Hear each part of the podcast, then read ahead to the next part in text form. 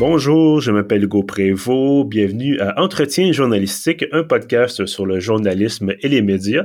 Aujourd'hui, épisode numéro 62. On retrouve, voilà, une, je dirais, une habitude de l'émission. Marie-Ève Martel, journaliste à La Voix de l'Est. Bonjour. Bonjour, Hugo. Alors, j'espère que vous allez bien.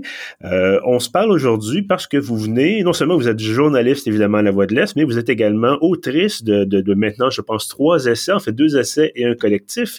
Le nouvel essai s'intitule Privé de sens, plaidoyer pour un meilleur accès à l'information au Québec. C'est publié aux éditions Somme Toute. Euh, c'est un sujet, ben écoutez, je pense qu'on peut peut-être s'entendre sur le fait que c'est pas nécessairement quelque chose de sexy, mais c'est quelque chose d'essentiel. Euh, j'espère que vous serez d'accord avec ma définition un petit peu du sujet. Euh, le fameux accès à l'information, euh, quelque chose, je dis, d'essentiel, quelque chose dont on entend souvent peu parler, à l'exception peut-être, euh, bon, vous savez, vous et moi, on est évidemment journalistes, euh, on a des collègues qui s'amusent des fois un petit peu avec un certain cynisme à publier des, des documents entièrement caviardés qui reçoivent de nombreux ministères et organisations, euh, souvent après plusieurs mois d'attente, plusieurs années même d'attente. Euh, Peut-être commençons par le commencement. Qu'est-ce que c'est que l'accès à l'information? Essentiellement, Hugo, l'accès à l'information, c'est la transmission de renseignements et de documents qui sont détenus par des organismes publics, c'est-à-dire les ministères, les municipalités, les organismes paramunicipaux ou tout organisme qui est financé par des fonds publics et ou qui euh, est dirigé par un ou plusieurs élus. Euh, donc, une définition avec des critères bien précis. Et euh, cette façon de transmettre les documents, euh, c'est assez simple. C'est n'importe quel citoyen, vous et moi, les journalistes, monsieur, madame, tout le monde. Parce que ce qui est intéressant, c'est que plus du trois quarts des demandes d'accès sont formulées par des citoyens et non pas par des journalistes. Euh, par citoyen, on inclut aussi les citoyens corporatifs ou euh, les lobbies, par exemple. Et bref, c'est un petit modèle de lettre tout simple et on demande à un organisme de nous fournir les renseignements demandés. Cet organisme a 20 jours plus 10 jours de grâce pour nous donner suite. Si jamais il refuse ou que la demande euh, n'est pas euh, n'est pas traitée dans les délais, on peut aller en révision à la commission d'accès à l'information. Et tout ce mécanisme-là, qui est un mécanisme très important dans notre démocratie, est géré par la loi sur l'accès aux documents publics, des organismes publics et la protection des renseignements personnels, qu'on connaît aussi sous le nom de l'accès à l'information ou la loi du non-accès à l'information pour les journalistes. Cette loi-là va avoir 40 ans l'an prochain. C'est pour ça que j'ai décidé de m'y pencher. Effectivement, ben, c'est un sujet très intéressant. Euh, on va peut-être apporter une, précision tout de suite. On va parler de l'accès à l'information au Québec, parce qu'il existe évidemment un palier fédéral qui a autant, sinon plus de problèmes.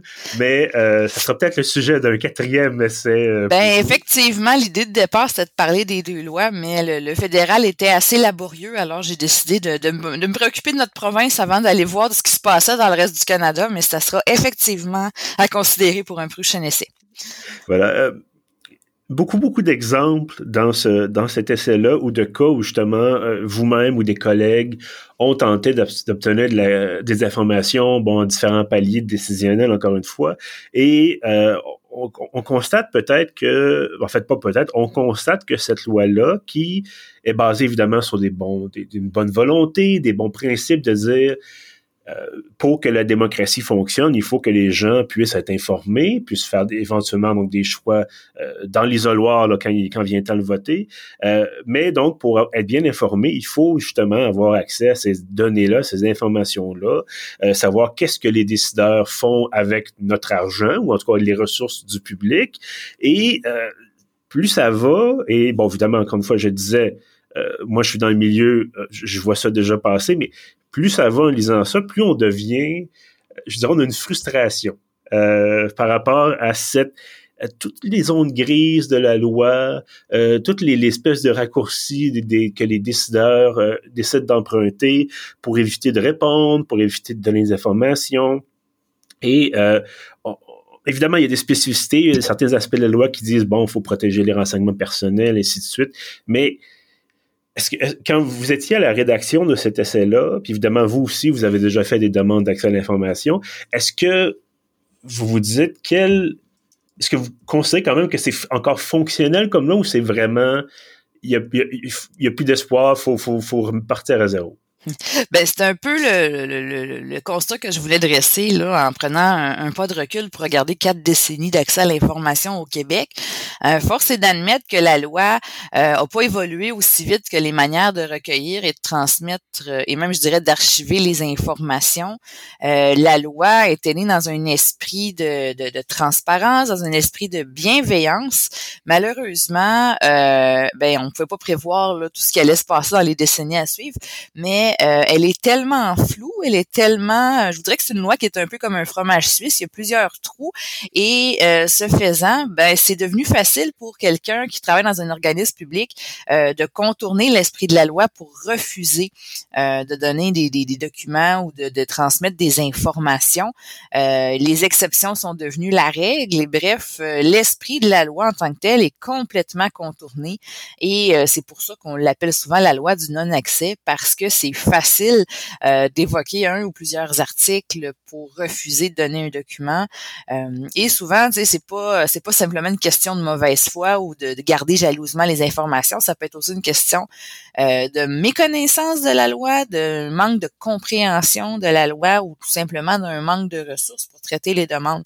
Donc, finalement, en résumé, et c'est le propos principal de mon essai, c'est que l'accès à l'information au Québec, même si c'est un mécanisme important dans notre démocratie, c'est traité comme une arrière-pensée. Euh, ça fait des années qu'une refonte de la loi est demandée. Il y a des modifications qui pourraient être faites sans passer par la loi.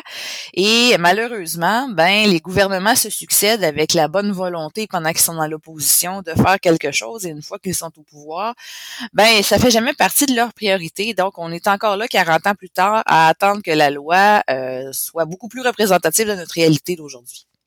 Mais justement, je serais curieux de, vous entendre là-dessus parce que euh, ce genre de dossier-là qui traîne de gouvernement en gouvernement, ça, ça m'évoque un peu, bon, c'est pas, pas du tout la même chose, mais la réforme du mode de scrutin. Quand, quand un parti politique est dans l'opposition, il dit, bon, ben, le mode de scrutin, une uninominale à un tour, ça ne représente pas, euh, ça ne représente pas bien la volonté du peuple. Bon. Et on veut une réforme, on veut un changement, on veut faire changer ça, et on arrive au pouvoir, puis ah, ben, tiens, on est arrivé au pouvoir avec ce mode de scrutin-là. Euh, mais là, c'est pas question, c'est pas une question de, si on change la loi d'accès à l'information, le, gouvernement en place va pas être élu aux prochaines élections. Il n'y a pas de lien. On ne menace pas la pérennité, par exemple, de du parti qui est en place. Euh, comment ça se fait, selon vous, que ça bouge pas, mais pas du tout depuis justement euh, euh, plusieurs dizaines d'années? Ben, c'est simple, c'est parce que comme je le dis, c'est une arrière-pensée, c'est jamais une priorité. Et plus on attend, plus il y a des failles qu'on remarque dans la loi. Donc, plus on attend, plus le chantier a d'envergure. Donc, je pense que c'est pour ça qu'on devrait s'y attaquer. Euh, bon, on a un ministère qui euh, s'attarde beaucoup à tout ce qui est euh, passage au numérique, la, numérisation des dossiers des informations citoyennes. Euh, ben, en fait, profitons-en pour revoir la loi. C'est sûr que dans les dernières années, euh, il y a toute la question euh, la protection des renseignements personnels, donc qui, qui, a été annexée à la loi qui initialement ne portait que sur l'accès aux documents. Euh, et euh, on voit beaucoup là, la, question de la protection, justement, la sécurité des renseignements, là, avec la, par exemple la fuite chez Desjardins. évidemment, c'est un enjeu qui, qui, est très urgent et qui mérite d'être adressé, mais je pense que l'un n'empêche pas l'autre si on décide finalement de, se, de se jeter corps et âme dans ce, de cette, ce, ce chantier-là qui est de grande importance. Là parce que euh, en fait quand on est transparent, je pense que c'est plus facile de maintenir un lien de confiance avec la population et à l'inverse, moins on, montre ces informations-là, plus on alimente malgré nous un, climat de méfiance. Et euh, je pense que ce qui s'est passé dans la dernière année avec les avis de la santé publique que le gouvernement a refusé euh, de transmettre, je pense que c'est un bon indicateur du fait que une grosse partie de la population a eu du mal et a de plus en plus de mal à adhérer aux consignes de sécurité publique euh, en raison de la pandémie parce qu'on ne sait pas toujours sur quoi ces décisions-là sont basées. Effectivement, puis je pense que le gouvernement Legault avait même reconnu qu'il y avait certaines séances, il n'y avait pas de notes écrites qui avaient été prises euh, lors des discussions avec la santé publique. Et euh, autant en tant que, que, journaliste que citoyen, j'étais là, je me disais comment ça se fait qu'on est dans la pire crise sanitaire du dernier siècle? Et qu'on n'a pas de notes, ne serait-ce que pour la postérité, ne serait-ce que pour les historiens ou les, chercheurs dans, plusieurs dizaines d'années qui vont dire comment est-ce que le gouvernement à l'époque a géré tout ça. Euh, puis évidemment, le côté, effectivement, le côté le fait de comprendre, de pouvoir comprendre les décisions du gouvernement. Euh, bref, il y a quelque chose effectivement d'un peu, ben, j'allais dire un peu étonnant, mais c'est même c'est flabbergastant, si on peut euh, de ça comme ça. ben effectivement, puis je pense que la pandémie va avoir mis en relief euh, plusieurs lacunes là euh, dans la loi, surtout dans le retard que la loi accuse par rapport à la réalité d'aujourd'hui. pour rédiger l'essai, j'ai communiqué avec Maître Diane Poitras, qui est la présidente de la Commission de l'accès à l'information du Québec, une commission qui réclame depuis nombre d'années des changements pour être beaucoup plus efficace et pour un Québec plus transparent. je veux dire, ce sont les premiers à aller au, au part là, pour pouvoir euh, avoir un peu plus de latitude dans leur, travail, avoir plus de ressources. Et ce qu'elle m'expliquait, c'est que la pandémie a démontré des nouvelles limites de la loi. Par exemple, euh, avec le télétravail, il y a des fonctionnaires qui disaient qu'ils pouvaient pas traiter les demandes d'accès à l'information parce que les documents requis étaient au bureau et ils ne pouvaient pas aller travailler au bureau. Donc, ça démontre le besoin euh, de se mettre à jour. Donc, les documents devraient-ils être numérisés, être dans le nuage, euh, dans un nuage mhm. sécurisé, bien sûr, euh, pour qu'on puisse y accéder d'à peu près n'importe où. Donc, ça, ça viendrait euh, faciliter aussi la recherche et le traitement des documents, mais force est d'admettre que bon nombre de fonctionnaires sont pas encore là. Donc, ça, ça démontre aussi que c'est, c'est pas seulement un changement dans la loi, c'est un changement de culture au sein de notre État qui doit être fait. Et, et c'est peut-être ça aussi le, le, le, cœur du problème, c'est-à-dire que là, bon, euh, on parle de transformation de la, de, la façon dont l'État fonctionne. Euh, je prends un exemple, bon, comme ça, le ministre Barrette, à l'époque, quand ben, évidemment Gaëtan Barrette qui a été ministre de la Santé, a essayé de faire un changement de culture au sein, par exemple, de, de la santé publique, euh, avec les résultats, bon, on laissera aux gens le, loisir de juger l'efficacité de la chose, mais euh, et euh, là, depuis, bon, évidemment, la, la crise sanitaire, c'est le ministre, la ministre D'abord, le ministre Dubé ensuite, qui ont travaillé à faire d'autres transformations. De et on voit qu'il y a beaucoup de difficultés, on voit que c'est long. Et effectivement, si on prend le côté accès à l'information, comme vous le disiez, qui n'est pas seulement euh, seulement l'accès à l'information, mais l'infrastructure numérique, la, façon de fonctionner des, des, des employés de l'État et tout ça, on sent que on, dit bon, ben, on veut changer la loi, euh, ça va prendre quatre, cinq, six ministères qui travaillent de concert peut-être, euh, et euh, ça, ce genre de, de, de, démarche qui pourrait prendre plusieurs années là finalement. Ben tout à fait, mais c'est sûr que plus on attend, plus que le, cet objectif-là va nous sembler lointain. Je pense qu'il faut tout simplement commencer, y aller une étape à la fois, euh, que ce soit en commençant à réformer les pratiques actuelles, mais en mettant de nouvelles pratiques aussi euh, pour les nouveaux dossiers, par exemple, de commencer une nouvelle façon de faire pour éviter d'accumuler le retard qu'on finit par rattraper tout le temps. Euh, mais donc c'est ça, c'est vraiment une volonté aussi parce que euh, dans certaines organisations, les demandes d'accès sont carrément perçu comme un fardeau. Euh, on a l'impression qu'on est dérangé, que les gens vont à la pêche. Il y a des demandes qui ont déjà été refusées parce qu'on savait pas ce que le demandeur voulait faire avec, ou mhm. parce que le demandeur aurait pu être euh, un allié de nos opposants politiques. Parce que, par exemple, dans les municipalités, ce qu'il faut savoir, c'est que par défaut, ce sont les maires et mairesses qui sont les, les, euh, les responsables de l'accès à l'information et ils doivent déléguer un fonctionnaire municipal pour traiter les demandes. Donc, on voit ici que l'étanchéité entre la politique et la gestion n'est pas toujours euh, hermétique, si on veut. Euh, et c'est un, un, autre problème qu'on constate particulièrement au niveau municipal, étant donné que les administrations sont beaucoup plus petites. Donc, euh, ça fait partie aussi là, de tout ça. évidemment, dans les municipalités, c'est un travail qui est à refaire à chaque quatre ans, qui dit nouveau conseil municipal dit nouvelles prérogatives et la transparence à ce moment-là va varier euh, vers l'obscurité ou vers la lumière. Euh, donc, c'est quelque chose de très fluide finalement. Euh, on va parler évidemment des élections municipales qui viennent de se terminer au Québec dans quelques instants, mais là, bon, évidemment, on, discute de tout ça, beaucoup de cas négatifs il existe quand même des choses positives. Il y a eu des transformations, ne, serait-ce mineures, mais quand même, il y en a eu depuis certaines années.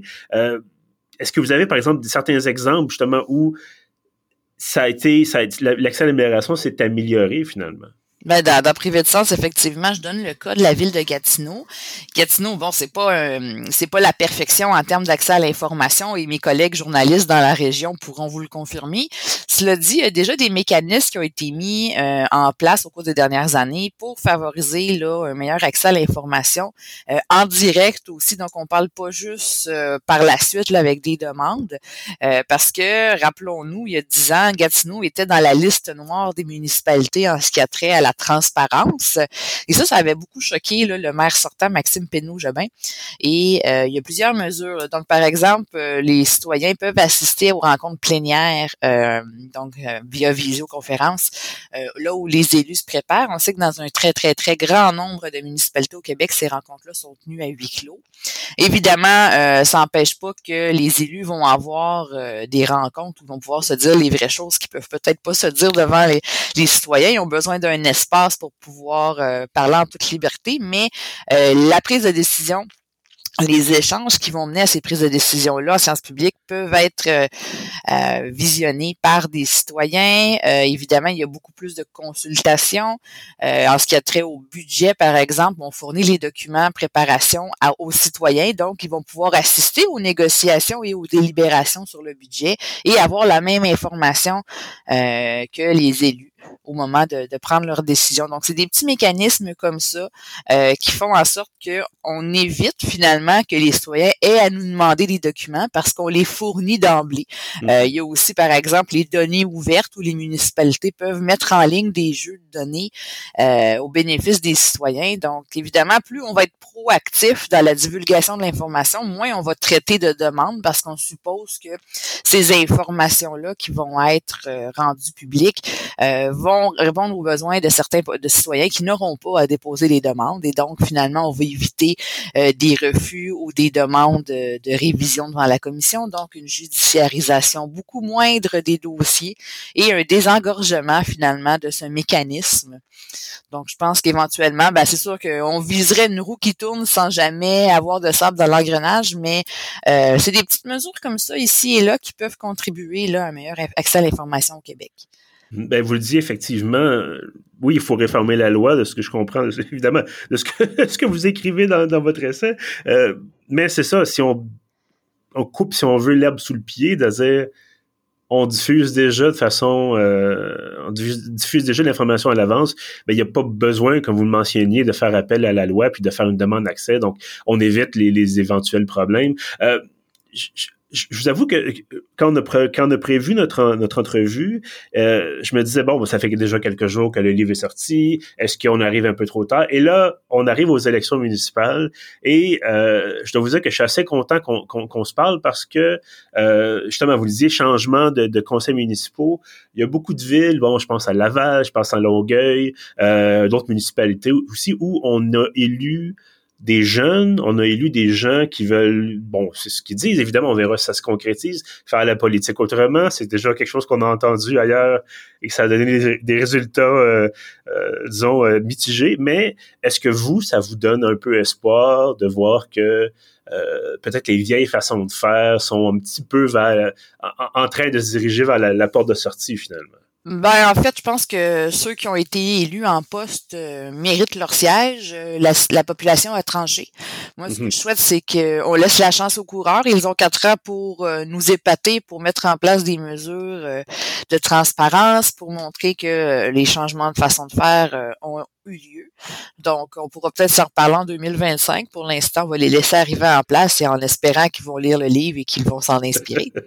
Bien, justement, est-ce que vous envisagez, ou peut-être que c'est déjà fait, d'envoyer des copies de votre essai au, gouvernement, aux municipalités? Est-ce que c'est quelque chose qui, est dans les, dans les plans? Ben, Éric Kerr a déjà reçu copie de mon essai. C'est le premier à qui je l'ai envoyé. Évidemment, Maître Poitras, la commission d'accès, euh, a aussi un exemplaire. Euh, je connais certains maires et certains directeurs généraux qui ont mis la main dessus. Je les remercie.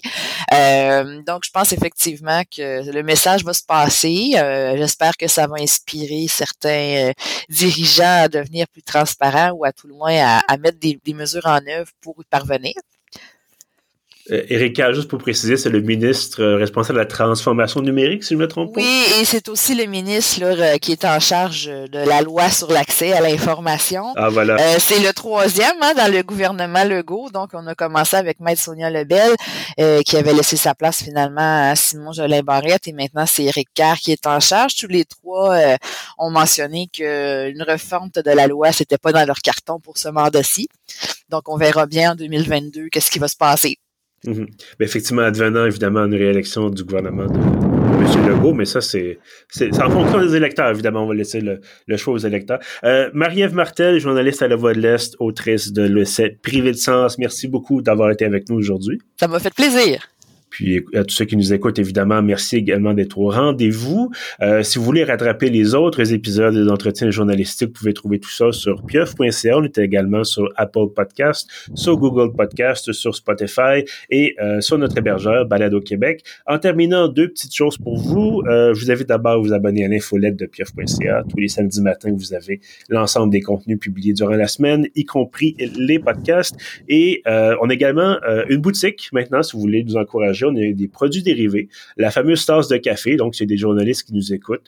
Vous pouvez avoir votre tasse de café pieuvre pour euh, consommer une quantité euh, tout à fait excessive de caféine. Et autrement, on a toutes sortes d'autres choses, des chandails et ainsi de suite. Donc, je vous invite à aller voir ça. Vous pouvez trouver tout ça sur la page d'accueil de pieuvre.ca. Sur ça, je vous dis merci et à bientôt.